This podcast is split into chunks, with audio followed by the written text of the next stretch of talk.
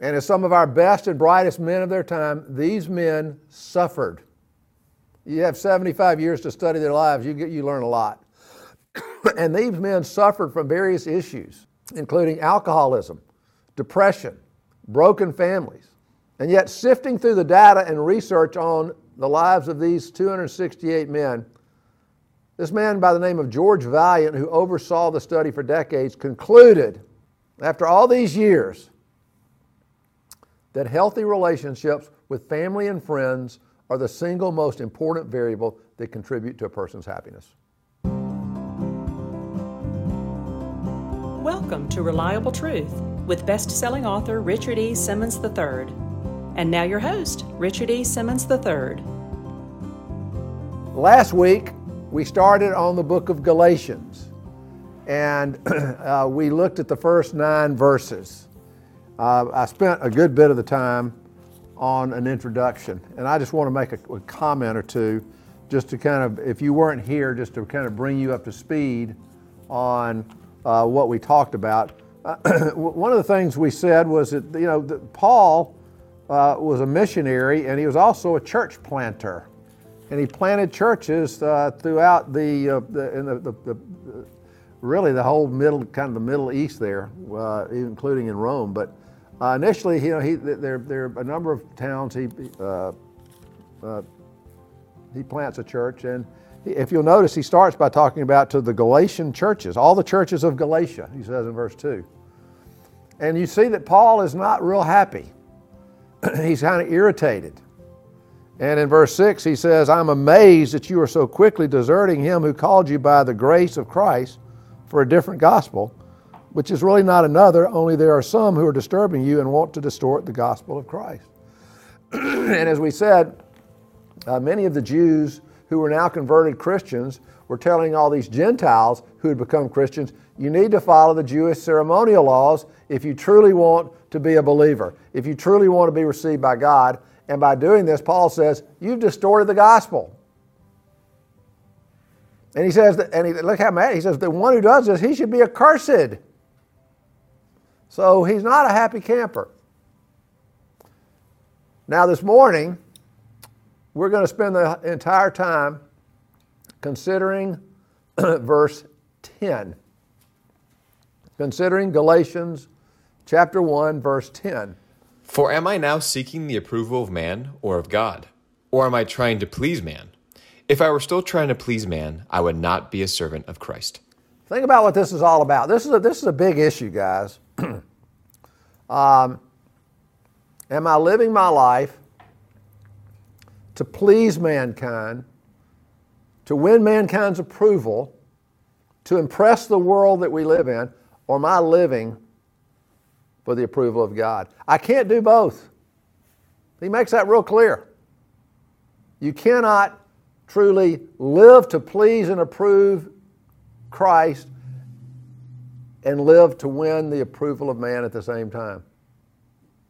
One has to basically be above the other. And he says it real clear you can't do both. You cannot do both. But you see this issue throughout the scripture. And it shouldn't be surprising because I think this is a timeless problem that we have as human beings. For instance, in Matthew chapter 23, Jesus is talking about the scribes and the Pharisees. And listen to what he says in verse 5. But they do all of their deeds to be noticed by men.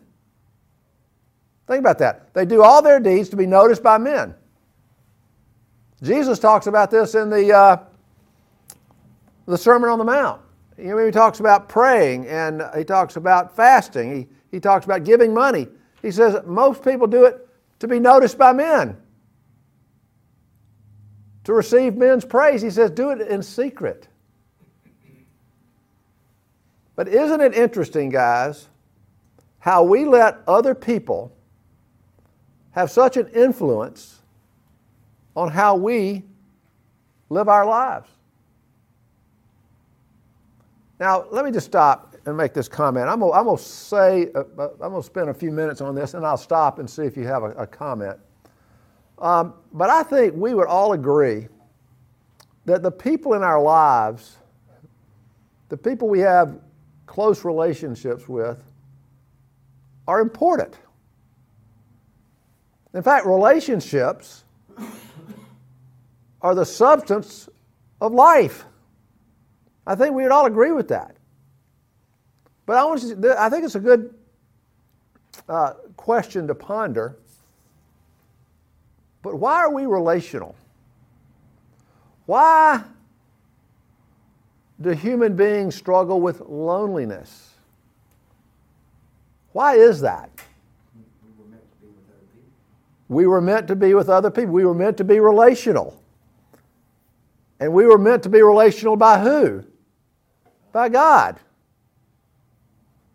In fact, that's why He put us here. That's why this little book here, The Reason for Life, why did God put me here? He put me here to be in relationship with Him. As the Westminster Confession says, to enjoy Him forever. But I think it's a good question to ask if God is relational, who was He in relationship with before we came along? Yeah, God the Father, God the Son, God the Holy Spirit have been in relationship throughout eternity. and in fact, you see this relationship in Jesus' life. In, in Luke 4 1, it says, you know, Jesus is going out into the wilderness for 40 days. It says he's led out into the wilderness for 40 days by the Holy Spirit. so they were, I'm sure, relating to one another over that 40 day period. Um, how often does it say, before while it was still dark, Jesus would get up and go out and pray? Well, who would he pray to? Who would he talk to? Clearly, God the Father. In fact,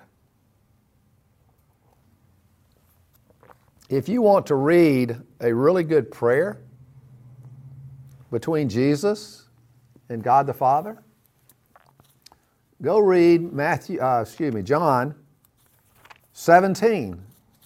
It's the high priestly prayer.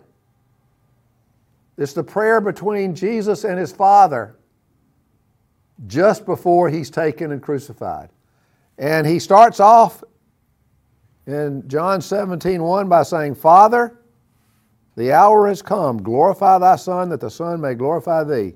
He calls him Father. He's talking to the Father. So, guys, we are relational beings, and God designed us to thrive on relationships with others. In fact, Philip Zimbardo, he's the famous uh, Stanford psychologist, he says, I know of no more potent killer than isolation. He says, there is no more destructive influence on physical and mental health. There's no more destructive influence on physical and mental health than the isolation of you from me and us from them. So, this is so important as far as our mental health and our well being. but, well, not but, but, but think about this. Um, do you remember? I, I wrote about this um, in the Wisdom book, which I wrote, came out five or six years ago. Do any of you guys remember the Grant study? Does that, does that ring a bell, the Grant study? Um, in the late 1930s, a group of 268 young men, including John F. Kennedy, our former president, and Ben Bradlee, who eventually became the editor of the Washington Post, and 266 other men entered into Harvard as freshmen. And they were, these were highly intelligent, very affluent, uh, very ambitious young men. They're all men. And they were freshmen and obviously uh, one of the world's most highly acclaimed universities. Yet they were not really ordinary. In that this specially chosen group was asked to be subject to one of the century's most fascinating longitudinal study. Are you familiar with a longitudinal study? It's where you study a group of people, but you don't just study them for a month or two, you study their lives for years. And they were offered and accepted into this academic study as sophomores to be observed. Now, today,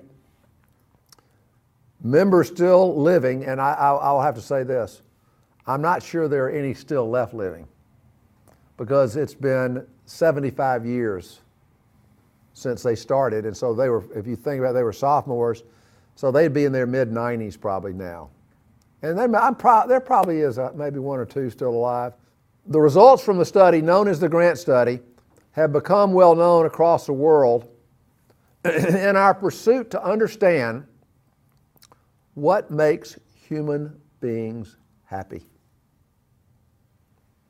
And as some of our best and brightest men of their time, these men suffered you have 75 years to study their lives, you, get, you learn a lot.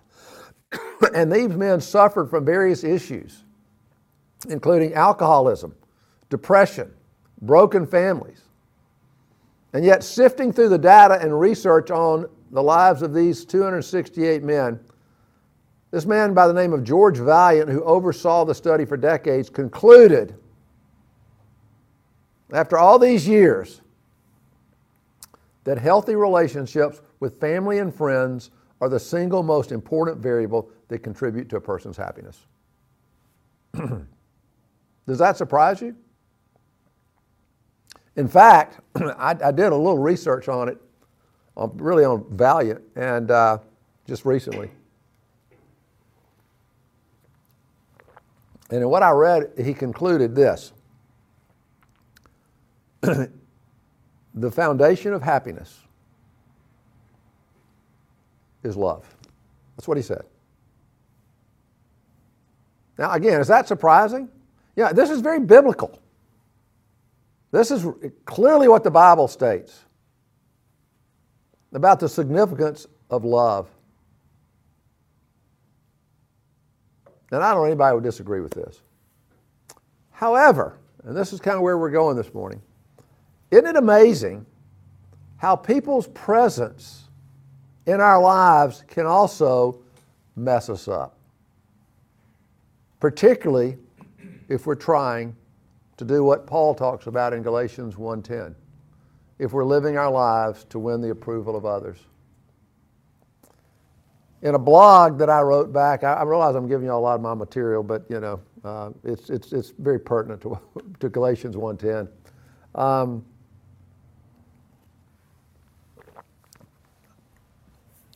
I wrote a blog back in 2019, and I'm just going to share a few words from the blog. Have you ever thought about how profoundly our lives are shaped by the presence of the people in our lives? Recently, I was speaking to a group of men about pride and arrogance. You may have been part of that group. I posed this question If you lived on a desert island all by yourself, do you think you would struggle with pride? You'd have all the comforts and amenities of life, you'd just be all alone. And as they pondered, and maybe as you think about this about that this morning, I think you have to kind of conclude that pride and arrogance would probably not be a huge issue. Think about it. There'd be nobody to compare yourself with. You wouldn't be comparing your children with other children, which happens so often. There'd be no one to compete with. There'd be nobody to impress. Envy and jealousy would just vanish because there'd be nobody to be jealous of. And most significantly, you would not be worried about what people thought about you. let's face it, guys, so many of the struggles of life would go away. It was Voltaire who said, We are rarely proud when we're all alone. In fact, somebody in the study yesterday brought up, and we discussed this. Um, you know, prisons, you know, they used to put the most violent prisoners in solitary confinement. they've quit doing that pretty much because people go mad. They go crazy when they live in isolation like that. All right, guys, think about this issue. think about the issue of seeking the favor of men. I've spent the last 25 or so years trying to understand men and how they see their lives in relation to other men. And I'm going to put something up on the board, and you guys that are uh, on Zoom, I, I, will try to make it where you can see it, even though you probably, I don't know how well you'll be able to see it, but I will uh, make sure that you know what I'm writing down. All right? So um, we'll start here with a circle, and I'm just going to put men in here. And then we've got four lines that extend out here and you're going to see how all of these really kind of intersect with one another. I know I'm not very good writing, so just bear with me here. Um, and first, we're talking about what the issue that we're, that's, that we're talking about uh, winning man's approval. Seeking to impress the world. Then you've got the issue of, and this is big, comparison. And we're going to touch on each of these uh, during the course of the study. Then you've got the problem of envy and jealousy. And then finally, and this is really an interesting one, pleasure when others fail. Or I guess you could say disappointment when others flourish.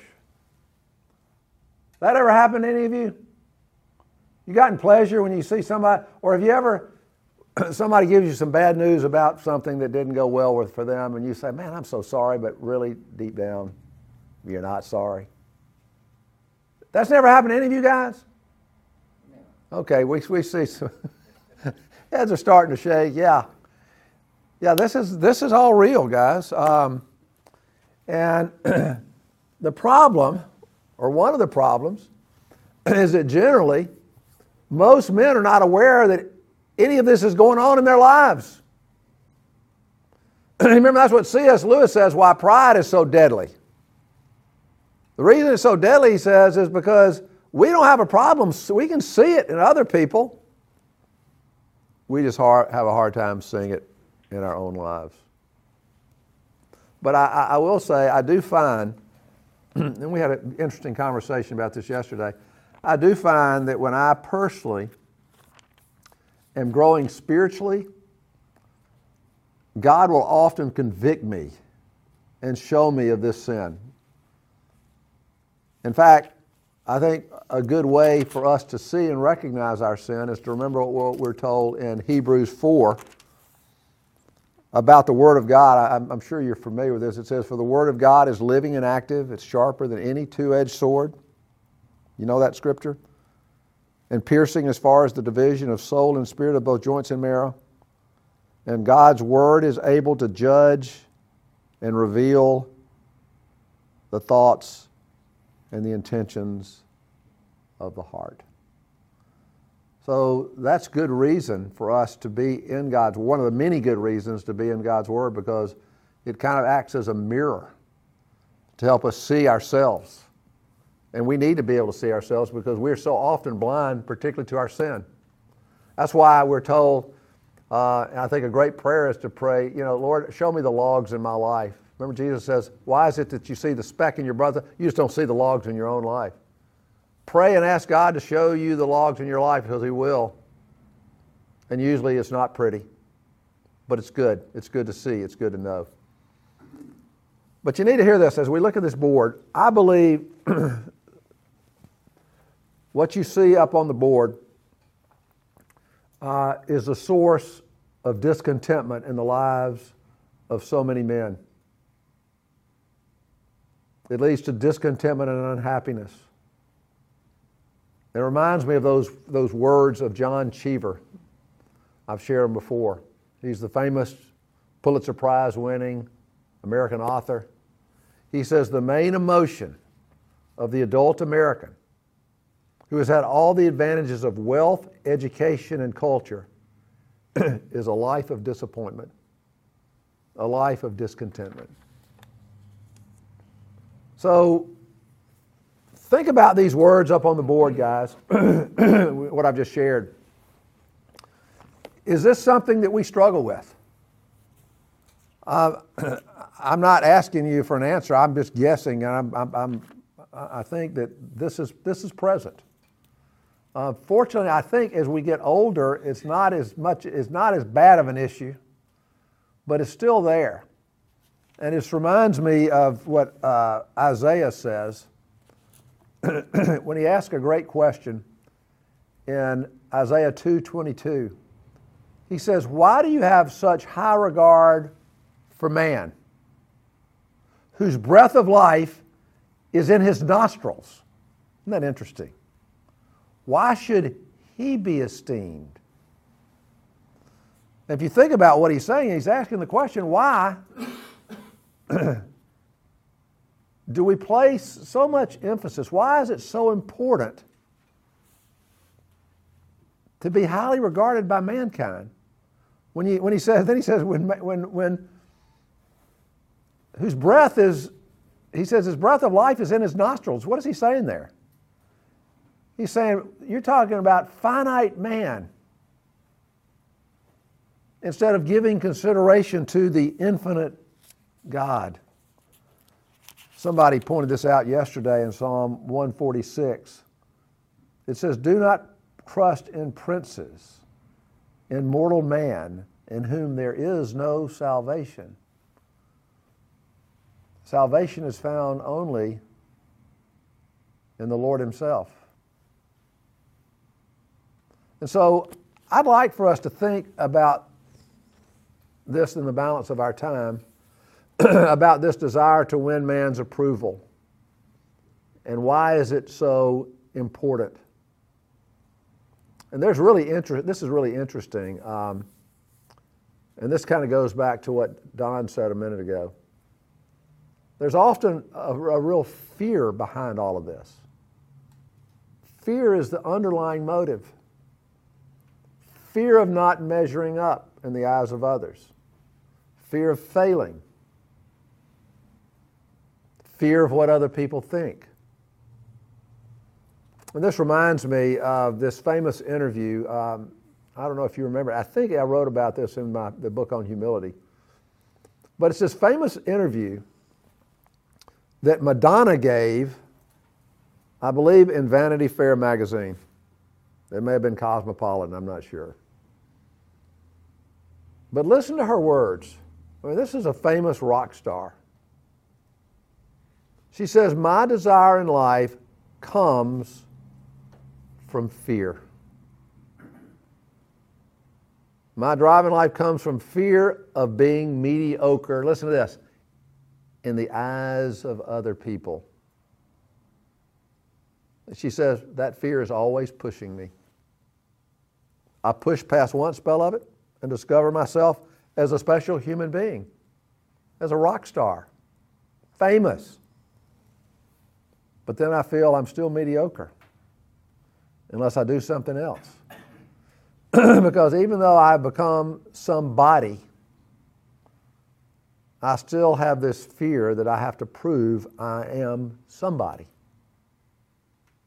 And my struggle, my fear, has never ended. And I guess it never will. Guys, I'm not sure that we realize how we are motivated by fear. And again, this is part of the human condition. And you see it throughout history. You see it throughout biblical history. Let me give you a couple of examples. I don't know how familiar you are with the story of, of Saul. Remember, the, the Jews wanted a king, and God gave them a king. And that first king was Saul. And of course, he was followed by David. But Saul, basically, God communicated to Saul through the godly prophet Samuel. And um, in 1 Samuel 15, you read about the Amalekites, who are a great enemy of Israel. And they just wanted to wipe out all of the Jews and do away with all the covenants of God. Uh, they were evil, violent people. And God tells Samuel, Y'all are good, you're going to have a battle with them. And he tells Samuel to tell Saul to go, and I want you to wipe them out. I want you to destroy everything, including all of their uh, uh, all of their material possessions, all of the animals they have. And so they go into war, and Samuel doesn't do what God says. He spares the king of the Amalekites. And they keep all of the best, the sheep and the oxen and the lambs, all that was good and bad. They kept them for themselves.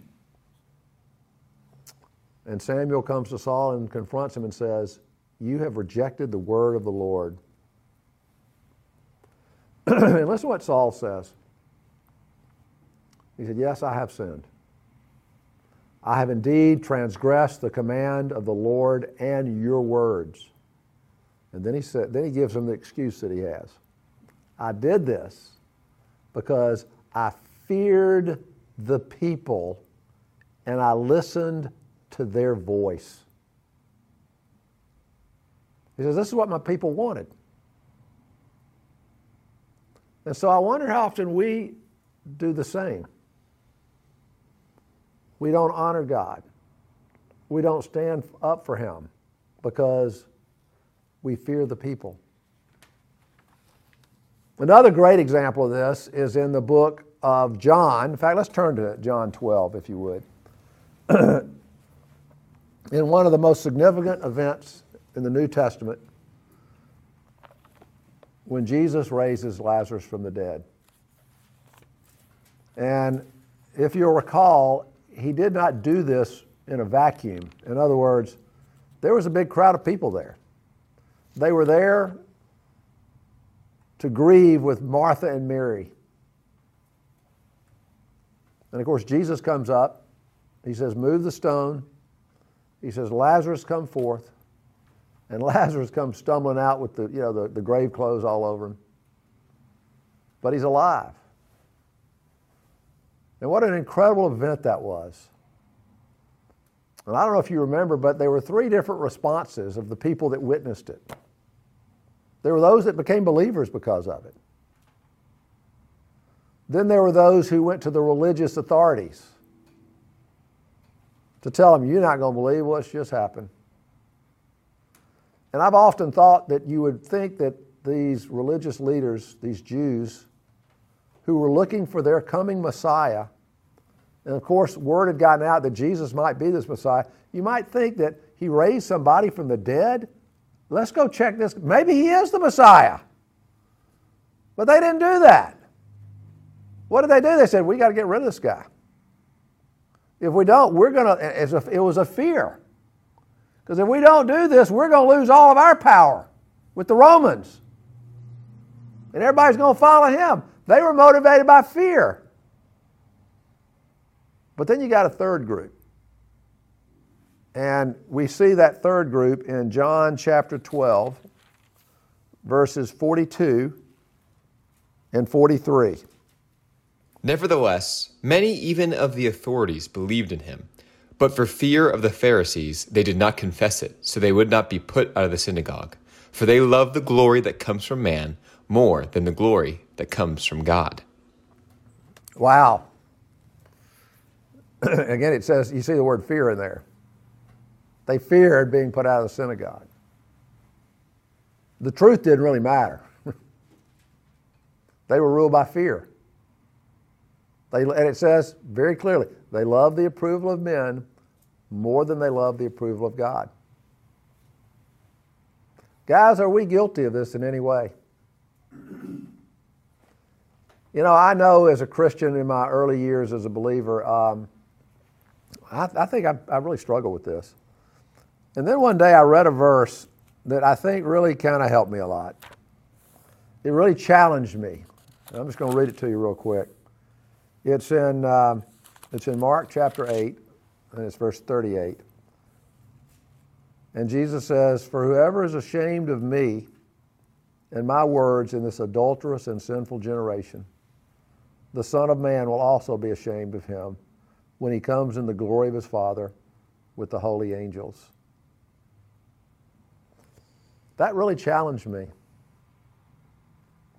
And it made me realize, for me personally, I'll just, I'm, I'm to just take a minute and just share this thought. Um, that whether I liked it or not, I felt like God wanted me to be evangelical as a Christian. And really, what I mean by that is I've realized that He wanted me to help other men who didn't know Christ to come to that relationship. And I was kind of uncomfortable with that for a while. And I think I was uncomfortable with it because I thought, you know, what are people going to think about me? And over time, I, I began to realize that one, it's the most compassionate thing I can do with others. But I also realized that to be evangelical, if you want to be effective, you have to do it wisely. That's why Paul says, and in fact, I know I've shared this with you before, um, and I'm not being critical. I'm not. I'm just kind of just sharing you my thoughts on this. But I think I may have told you that this friend of mine, his name was Dale Cutlett, he called me um, once and said, Richard, we're headed down to New Orleans for Mardi Gras to do street evangelism. Why don't you come with us? And I said, Dale, I can't think of anything I'd rather not do.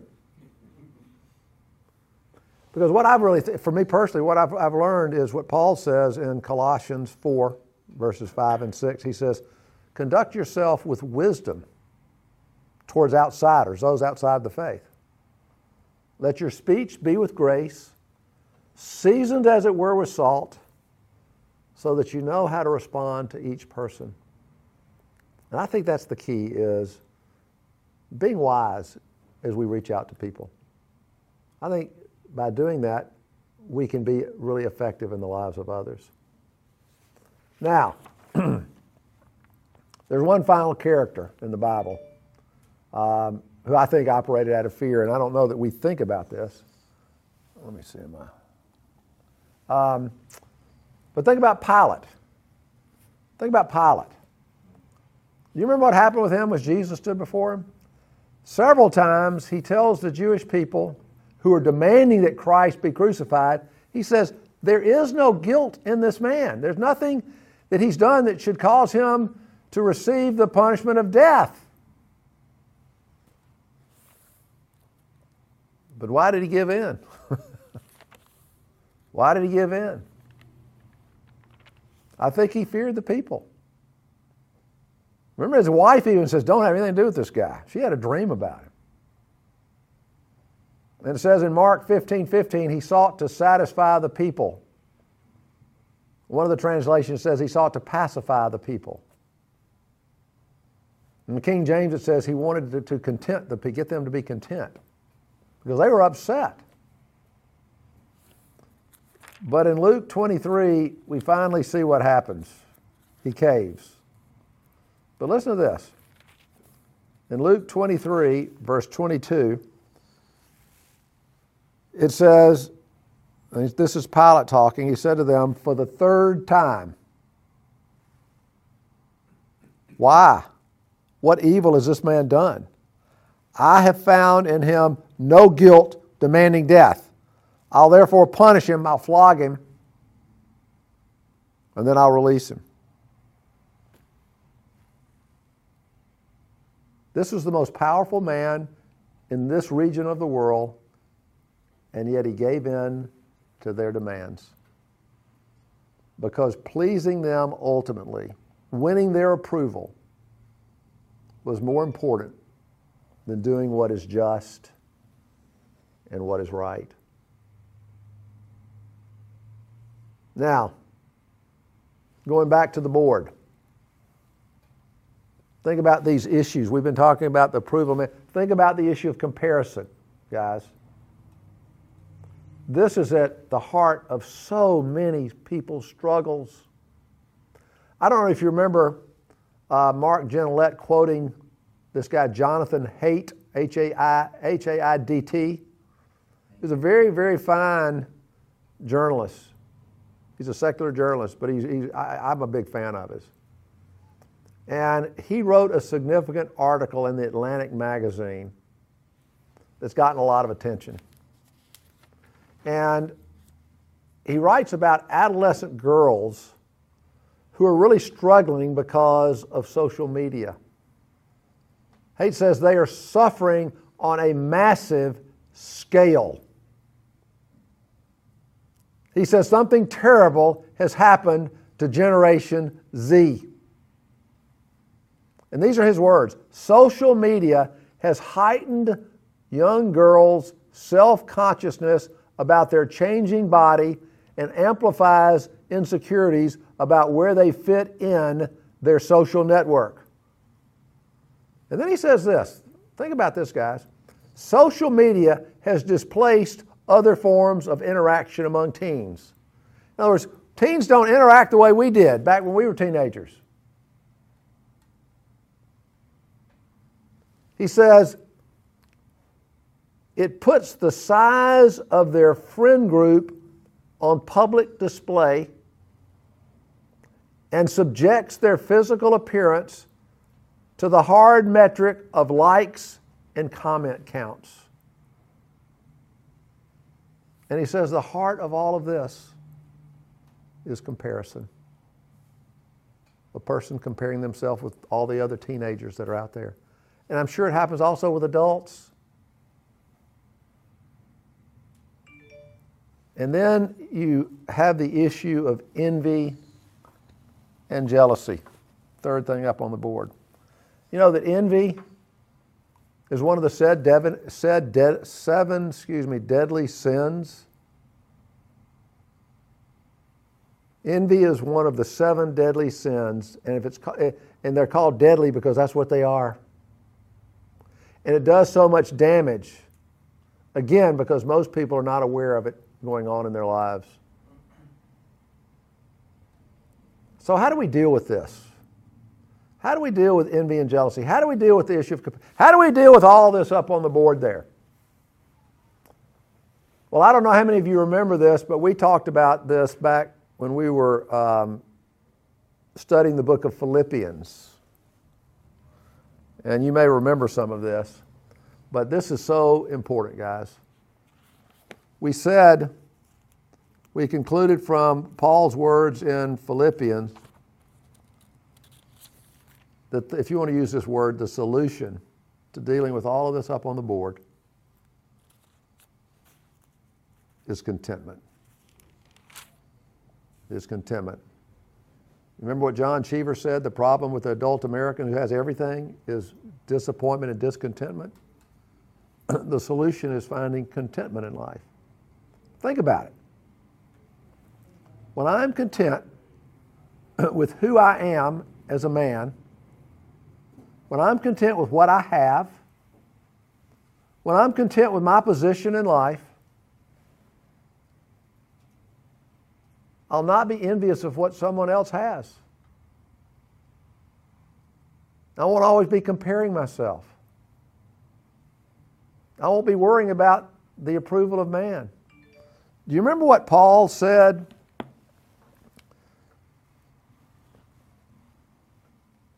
I'm going to stop for a second here. My phone's making a lot of noise. I'm going to turn that off.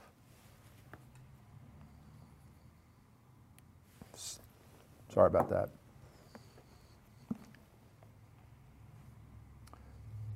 Do you remember Philippians 4 11 and 12? You remember what Paul says? It's really great words. He says, Not that I speak from want, I've learned the secret of being content in whatever circumstances I'm in. He goes on to say, I know how to get along with humble means. I also know how to live in prosperity. In any and every circumstance, I've learned the secret of being filled and going hungry, both of having abundance and suffering need. He said, I've learned the secret of being content. And we considered four things in the book of Philippians that Paul had learned. And those th- four things he had learned, real briefly, are one, he, he says, contentment is not found in possessions, in what you own. And he says that right in those words that I just read to you. He says, I'm content whether I have plenty or if I'm in want. In other words, he's saying, if I have an abundant, I can be content. If I have very little, I can be content. And he can say that, guys, because he wrote the letter to the Philippians from prison. And he's saying, I've learned the secret of being content. Second, as a Pharisee, he knew the Old Testament scriptures well. Did he not? He knew Jeremiah 29 11. I know the plans that I have for you, declares the Lord. Plans for welfare, not calamity, to give you a future and a hope. He knew Isaiah 25 1, where, Paul, where God talks about plans for your life that were formed long ago with perfect faithfulness. Paul knew that God had a plan for his life. He knew God was sovereign over his life. He knew that the good hand of God had him in that prison right there for a reason. And you remember we talked about those reasons. He says, God's using me even here in prison. He says, you know, because the whole Praetorian guard, one at a time, are chained to me for a period of time, and then another one comes, and then a, a, another one comes, and 24 7, I'm chained to a, a Roman guard, and guess what? Many are coming to Christ because of that. I mean, guys, can you imagine being one of these tough Praetorian guards and you're chained to the Apostle Paul for five or six hours? He would wear them out with the gospel, I guarantee you. So, Paul basically believed that the good hand of God had him right where he wanted him to be, and that was in this prison. And he was content there. Third thing we learned in Philippians is that Paul realized that he was very wealthy in the things that counted. You remember in, in Philippians 3.8, he says, you know, he, he was once a wealthy Pharisee. He had great prestige. He was important, and he was a, he was a real famous guy, Saul of Tarsus. He says, but when I became a Christian, he says, I lost all of it. And he says, I count everything that I lost was rubbish when you compare it to the incredible value and wealth that comes from knowing Christ Jesus my Lord. Philippians 3 8. So Paul saw himself, I'm a wealthy man. I've got the true wealth. Remember he says that over in 2 Corinthians 6:10. He says, you know, I make many people rich. He says, though I have nothing, in reality I possess all things. I possess all things that really matter. Finally, fourth thing Paul had learned to be content. And I think, guys, this is a real biggie, particularly for us at the stage in life where we are, the age that we are, is that uh, he was content because he was delivered from the fear of death. He says that in, in Philippians 1. For me to live is Christ, to die is gain. He says, I'm hard pressed. He says, I, you know, I, I, I desire to stay to be used by God, but he said, I'm hard pressed from both directions, having the desire to depart and be with Christ because that is so much better. You remember Hebrews 2:15? One of the Jesus, reasons Jesus came into the world was to deliver us from the fear of death, which he says if we're not delivered from the fear of death, we will be slaves to the fear of death all of our lives.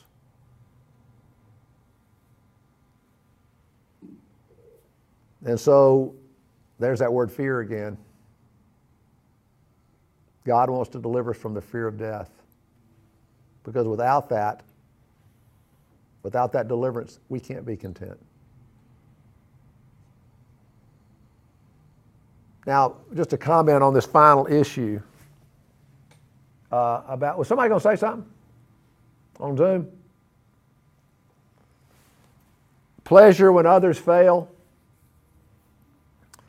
R.C. Sproul says the way to determine if you are content and that you have a healthy soul, he says if someone in your sphere of influence prospers, you rejoice with them. If they falter and fall on their faces, you hurt for them. You have compassion on them. And the best thing we can do often is reach out to them. But the question I want to leave you with is this Are you content in your life? Paul has revealed the secret of finding it. And the foundation, I believe, of contentment, he tells us this, guys, is found in our relationship with Christ and the strength that he gives us. He enables us to be content. And you know the reason we know this? I read to you Philippians 4 11 and 12 about learning the secret of being content. What I didn't mention was the next verse, verse 13 a very significant verse. Philippians 4:13 says, "I can do all things through Christ who strengthens me." He is the source of strength, guys. Uh, he is the source of, of, of life. He's the source of contentment. And so we need to look to Him to find that contentment because once we find contentment, we'll be delivered from all of this we'll be delivered from what we read in Galatians 1:10. We won't live for the approval of men. We will live for the approval of God.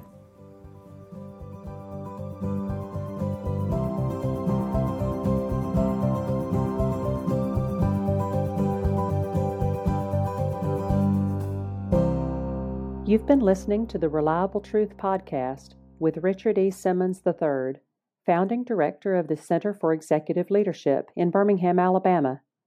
For more resources, please visit our website at www.richardesimmons3.com or by email to richard at richardesimmons3.com.